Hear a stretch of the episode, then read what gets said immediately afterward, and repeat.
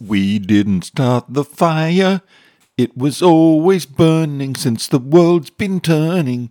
We didn't light it, but we tried to fight it. Hear all about the fight in the danger zone.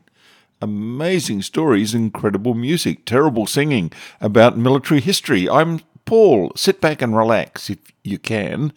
If you're driving, don't even think of changing stations. You know how dangerous it is to take your hands off the wheel and your eyes off the road. Gonna take it right into the danger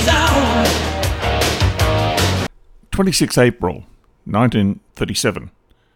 A fateful day for the Spanish Republicans, the Spanish Nationalists, the Germans, and the whole world, really, even up to today. The German Condor Legion was the away team of the Luftwaffe. Hitler didn't want to be seen getting involved in a war in Europe. It was led by Hugo Sperrle and his chief of staff, Wolfram von Richthofen. Von Richthofen was the highly controversial cousin of the most famous World War I flying ace, Baron Manfred von Richthofen, the Red Baron. On 26 April 1937, von Richthofen was in command of launching the controversial bombing attack on the Spanish town of Guernica in the Basque region in the north of Spain.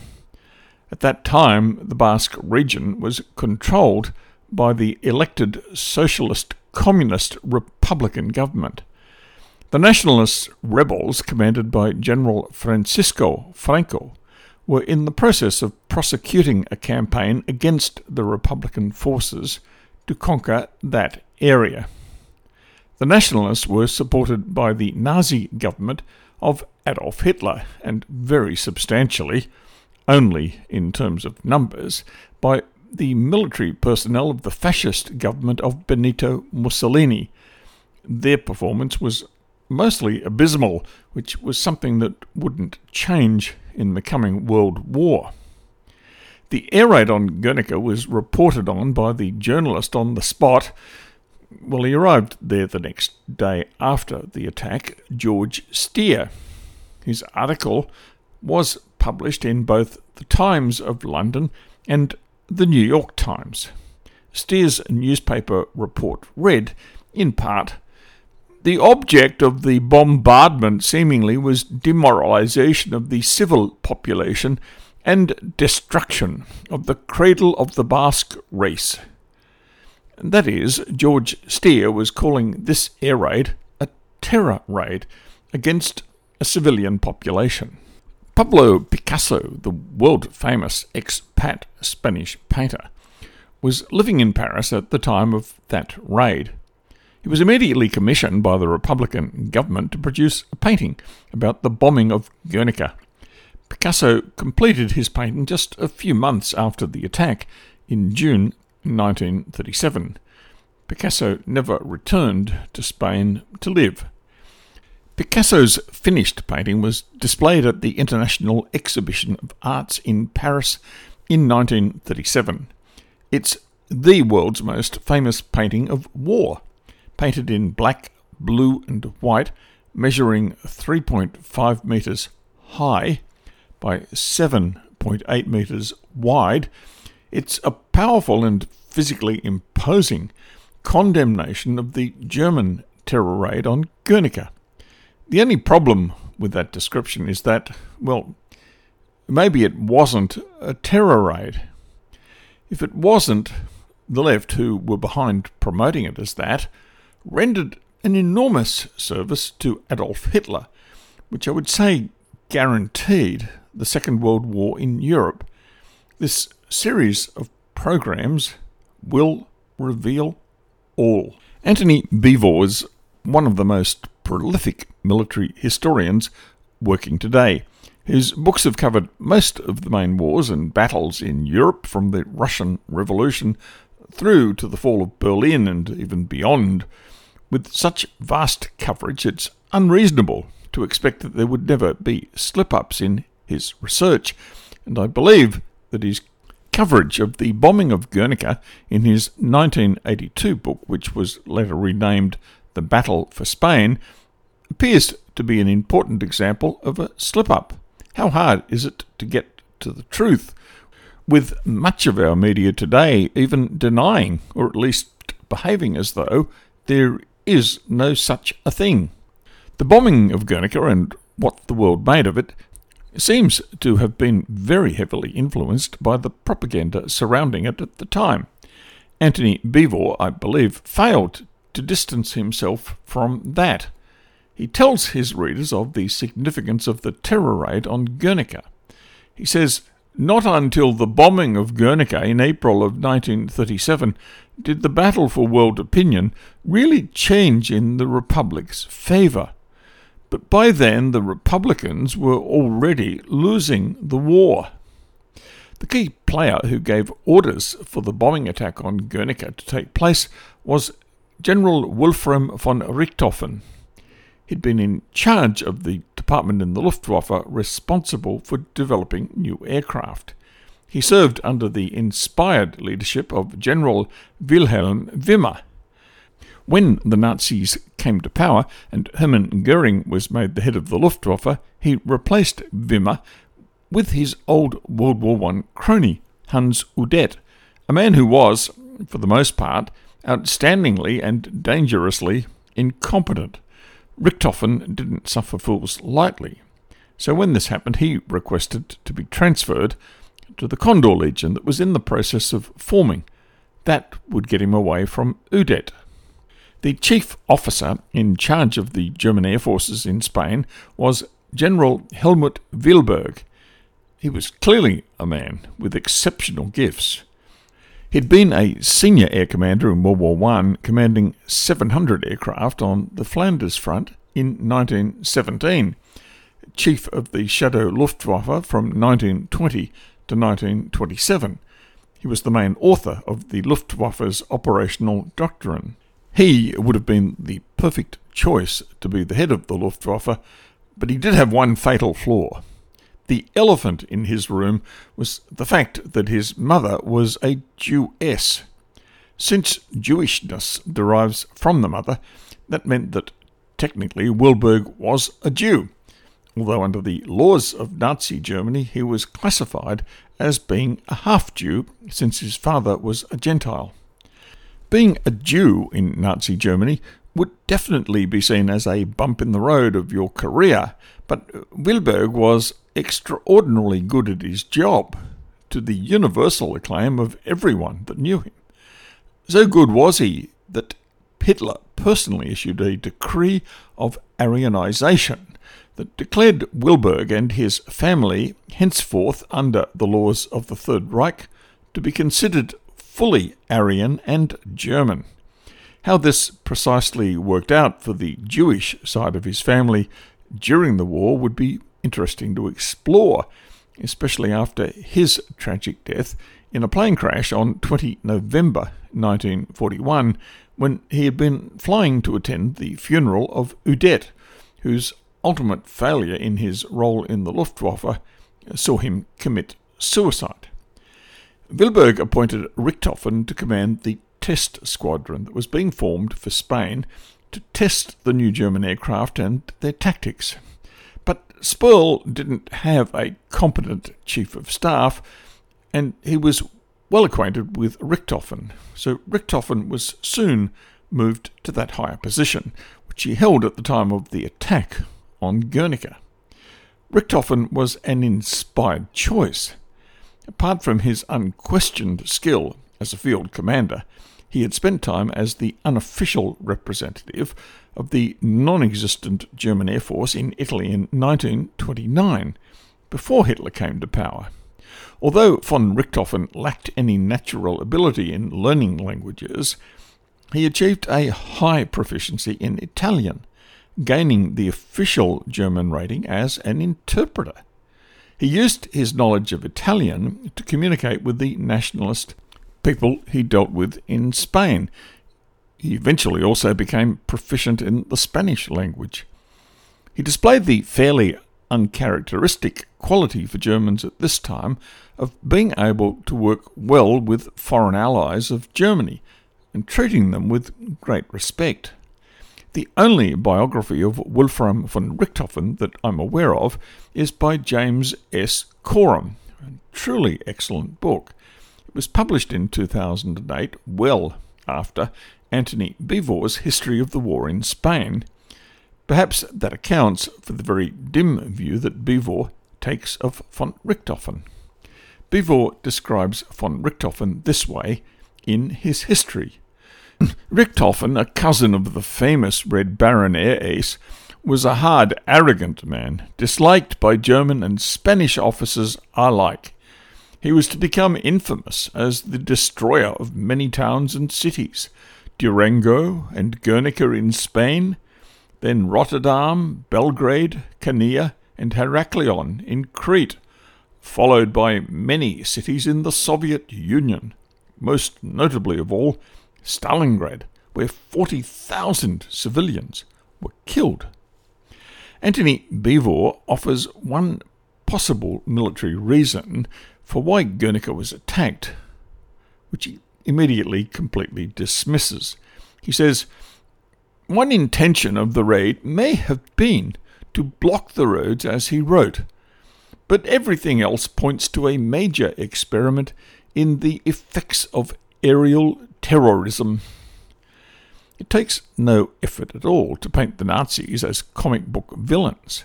Frequently they were to an extent that defies belief.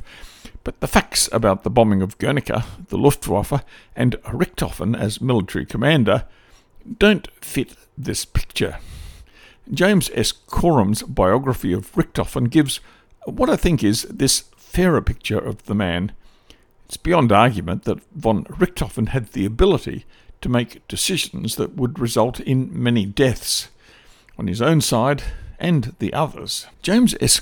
Corum quotes from Carl von Clausewitz' military classic on the qualities that make a successful senior commander a military genius. The first quality required is courage, both physical and moral. The other is a thorough knowledge of your profession. Wolfram von Richthofen possessed both qualities in abundance. Von Richthofen's courage was repeatedly shown from the time he was a second lieutenant cavalry platoon commander in World War I up to and including his service as a colonel general commanding an air fleet. Like the great panzer commanders such as Guderian and Rommel, Richthofen repeatedly exposed himself to enemy fire as he led his forces from the front. Certainly, another quality of a great general, which must be accompanied by the ones I've just mentioned, which again Richthofen had, was one that's often commented on by his subordinates. Von Richthofen remained incredibly calm under fire. As commander of the 8th Air Corps, he carried out his own aerial reconnaissance on the front lines. He was hit by both enemy and friendly German anti aircraft fire on a number of occasions. Incredibly, he was never wounded in battle during the war. When directing operations from his headquarters, he remained immune from panic as unfavourable information flowed in. He understood that in all the fog and friction of war, initial reports and fragmentary pictures of battle operations tended to be exaggerated, and he was usually right in assessing what weight was to be given to the information and the reports that he was receiving from the front. He had a reputation throughout the Luftwaffe as a cool character under pressure. The only time that he's known to have lost his cool was when he heard of the disastrous decision by Hitler and Goering to support Stalingrad by air. He had immediately protested that decision. He explained to anyone who would listen to him, Hans Jeschonnek, the chief of staff of the Luftwaffe, General Zeitzler, the chief of the Army General Staff, and even Hermann Goering, that the Fourth Air Fleet could not possibly supply the German army in Stalingrad by air. and that the only option was to immediately abandon Stalingrad and break out. Hitler would not take von Richthofen's calls. And characteristically for von Richthofen, from the time of the Stalingrad airlift decision, his staff described him as palpably upset and somewhat in a state of shock. For once, he couldn't keep his outward expression of calm in a crisis. But that was a long way into the future, and he was right in his assessment. Von Richthofen's knowledge of his profession was unsurpassed. He'd been a combat pilot flying with Baron von Richthofen's flying circus. He was a decorated fighter ace himself, having been awarded the Iron Cross First Class for his bravery. He was awarded a PhD in engineering in the 1920s from a university in Berlin, a vital qualification for the highly technical field of air warfare.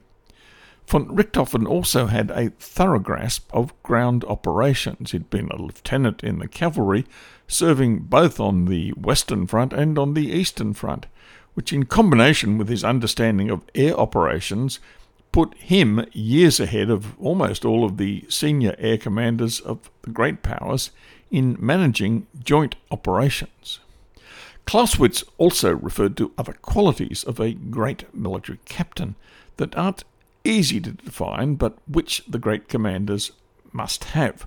One is judgment, the ability to size up a situation accurately in all the fog and confusion of war. Another is the ability to make decisions with that knowledge. Once he grasped the situation, the commander then has to make rapid decisions that may put his force at great risk he might have to accept heavy casualties. But the commander also has to calculate that by making the correct decision and having the will to follow them through, he has the chance to achieve decisive results in the battle and campaign. That will, in the long run, results in fewer casualties. These are truly rare qualities to find in a commander. Those qualities separate the great commanders, from the good commanders. By Clausewitz's standard, von Richthofen was a great commander. Clausewitz believed that a great commander possessed a special degree of judgment that allows him to quickly evaluate the situation, focus on the decisive point, be it a geographical point or part of the enemy force, and then mass his own forces against that point. Such judgment and the ability to make decisions is more a function of character than of training, James S. Corum says. It also requires a highly intelligent mind that can understand and accept a high degree of risk for a high payoff. One aspect of the commander's genius that Clausewitz discussed was the strength of will needed by a great commander. Will to power is a Nietzschean ideal very much worshipped by Hitler's Third Reich, which von Richthofen possessed. As a leader, he had an enormous strength of will that drove his men and himself to the limits of endurance. When necessary, he'd push on to the objective despite heavy casualties. Corum agrees in part with Beevor's assessment of von Richthofen when he recognises that he had a reputation throughout the Wehrmacht as a somewhat cold and ruthless commander. It was a well founded assessment, Corum writes. But in a commander that delivered results, those personal views of his peers and his subordinates didn't matter. Von Richthofen's uncanny ability to act decisively under pressure was apparent during the Spanish Republican offensive at Brunete, which threatened disaster for the Nationalists von Richthofen pulled the German and Spanish air units out of the battle in the north against the Basques and quickly redeployed them to strike powerful blows against the Republican Army's best formations. Thanks to the quick intervention of the Condor Legion, that crisis soon passed, and Brunete was turned into a nationalist victory. Julius Caesar, had displayed the same qualities himself of being able to make instant decisions and change his orders and plan on the spot. Corum compares von Richthofen to American Air Commander Curtis LeMay in his military talents. He says that both men were brilliant tactical innovators, both men were single minded and ruthless as senior commanders. LeMay firebombed Tokyo, killing the world record 100,000 Japanese in one night, and von Richthofen bombed Warsaw with a far smaller death toll. And neither man ever expressed much sympathy with the civilians on the ground or gave any thought to the broad moral issues of warfare. Both men were hard on their staffs and men under their command, and the two had few close friends within the military. Neither man was considered likable, but their staffs respected them and trusted in their judgment. They embodied a new technocratic approach to war. In short, both were characteristic of 20th century air war. I think the following remarks from James Corum put the remarks of Antony Beevor Richthofen was a hard, arrogant man disliked by German and Spanish officers alike into context. Corum concluded his observations about von Richthofen by saying, all the German generals who wrote about von Richthofen's leadership during World War II described him as an exceptionally tough, ruthless commander. He was a consummate general in the Prussian tradition. He was very much at home on the battlefield and in the command post.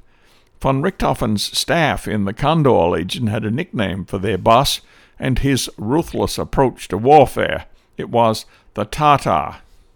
If von Richthofen was not much liked by his men and staff, he was certainly respected. No one who served with him would ever describe him as being other than coldly rational. Soldiers and officers may not always like their superiors, but they respect and readily follow a man who knows his business and is decisive. Many of his fellow Luftwaffe officers described von Richthofen as vain and ambitious. He was even called a prima donna by some because he used his favor with Hitler to obtain additional aircraft and support for his command. Such characteristics tend to come with the rank. On the other hand, one can detect a tone of envy in the remark. What good commander would not be ready to use any influence he had uh, so that his commands received additional reinforcements and a higher supply priority.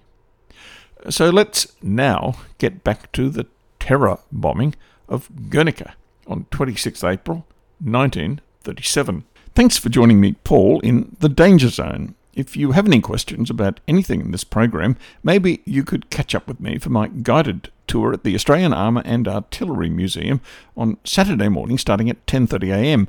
Probably the world's best guided tour of an armour and artillery museum, borrowing the Danish Carlsberg slogan for their beer. If you missed this program, you can catch up with it as a podcast on Spotify, Apple, and many other sites. Search for The Danger Zone, bracket DZ, close bracket. And if you like this program, you'll definitely love my other program, CYKIAE, also available on the same podcast sites.